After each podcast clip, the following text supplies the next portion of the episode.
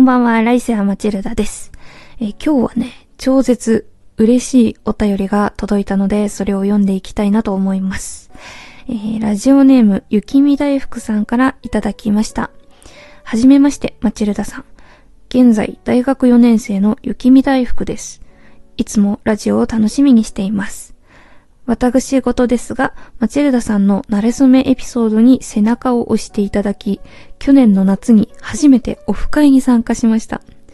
そこでなんと初めて彼女ができました。もう少しで交際1年となりますが、とても幸せに日々を過ごしています。マチルダさんのおかげです。ありがとうございます。今回は一つ相談があってお便りを送りました。彼女は一つ年上の社会人なのですが、普段あまり甘えてこないタイプです。どうしたらもっと甘えてもらえるようになるでしょうか？また、仕事を頑張っている彼女を癒す方法はありますか？ぜひご意見くださると嬉しいです。ということで、お便りありがとうございます。いや、本当に、いや、本当に初彼女おめでとうございます。本当に自分のことのようにものすごく嬉しくて、これいただいたときさ、なんかもう感動してしまって、私は。もちろんこう、彼女ができたっていうのは、雪見大福さんの勇気ある行動あってこそだと思うんですが、なんかちょっとでも、私、マチルダのラジオがその、きっかけの一つになれたっていうことが、本当に本当に嬉しくって、なんか、ラジオやっててよかったなーって、なんか、うるってきちゃったんですよね、このお便りを読んだとき。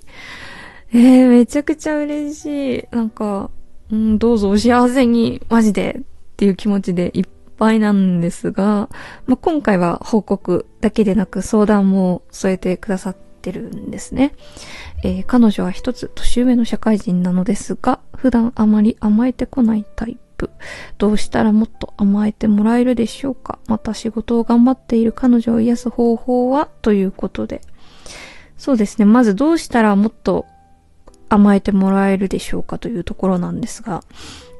私も彼女と付き合った時、雪見大福さんと同じで、あの大学4年生の頃で、私の彼女付き合った当初は、やっぱり私よりも、まあまあまあ年離れてて年上で、社会人経験も長くって、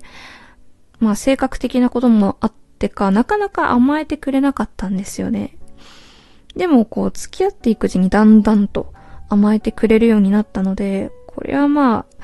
うーん、焦らなくても付き合っていけば自然と甘えてくれるように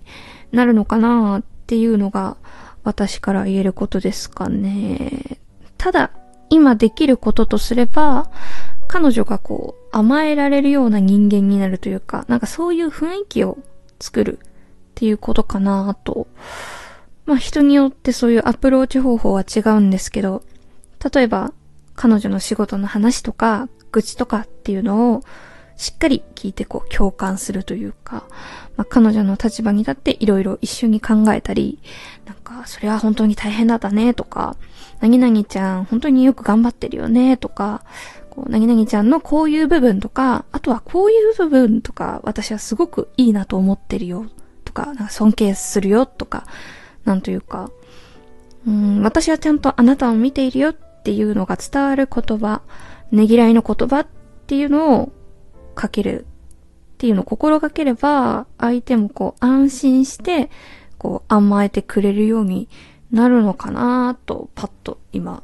思いましたね。で、あとは、仕事を頑張っている彼女を癒す方法はありますかっていう部分についてなんですけど、まあ、雪見大福さん自身の存在っていうのがすでに彼女さんの癒しではあるなと思っていて、だからそれにプラスアルファでどうするかっていう話なんですが、そうね、うん、私も彼女と付き合った時は、全然してもらうことの方が多くて、全然、なんかしてあげられることが少なかったし、それについて私もすごく悩んだし、歯がゆい思いをしたことがあるんだけど、でも結局、なんか、すごいことをしてあげられなくてもいいんだっていうことに行き着きまして、ちょっとしたことの積み重ねで、相手を大事にしていることっていうのは伝わるし、何よりも、どんなに小さいことでも、相手を思って行動する、そしてそれを継続するっていうのは、誰かと長く付き合う上でめちゃめちゃ大事なことだなーって、最近特にね、強く思うようになったので、まあ何が言いたいかというと、どんなに小さいことでもいいので、まあもうすでにやってるとは思うんですが、相手を思ってこう見返りを求めずに何かをしようっていうことですかね。例えば、私の場合、付き合いたての頃もですし、今もそうなんですけど、休みの日どこに行くかとか、どのご飯屋さんに行くかとか、なんかそういう候補っていうのをブラッシュアップするっていうのを私はやってますね。こう、彼女が社会人で自分より忙しそうだったり、疲れてたりすると、やっぱ、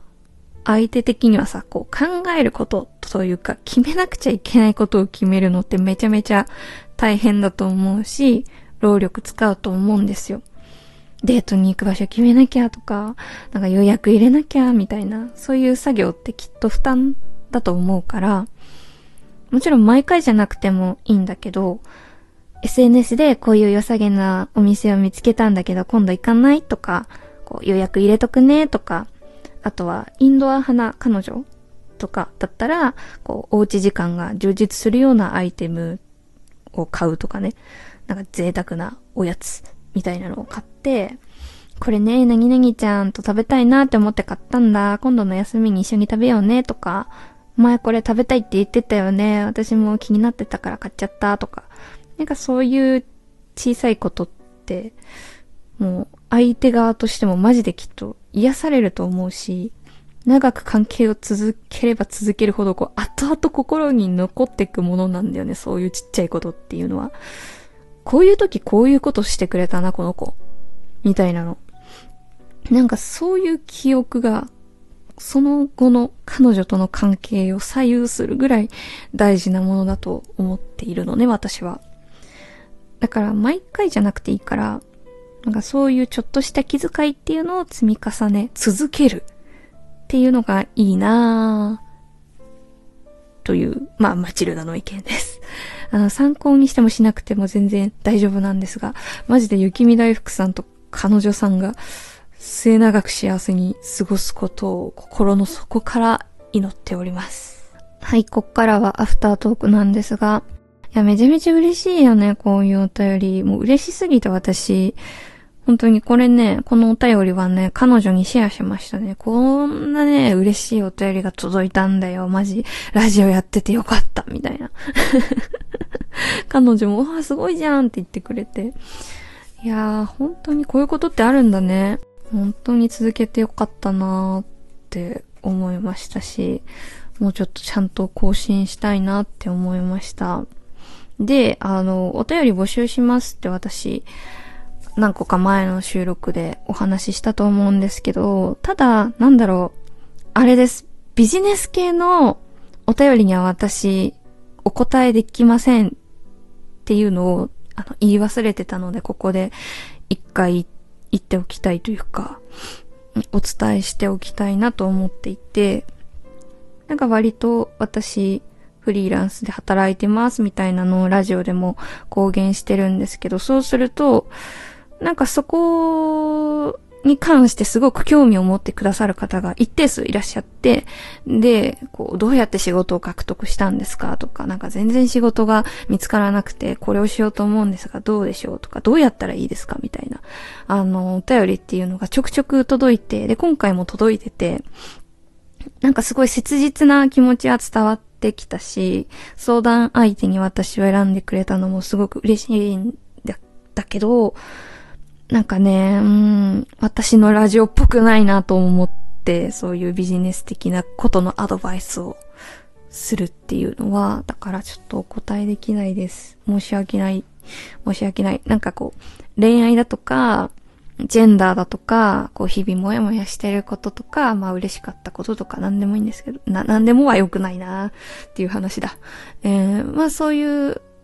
うん、今言った内容だったら結構ピックアップするんですけど、すいません。マジのガチの本当にビジネス要素しかないお便りっていうのは読み上げられないので、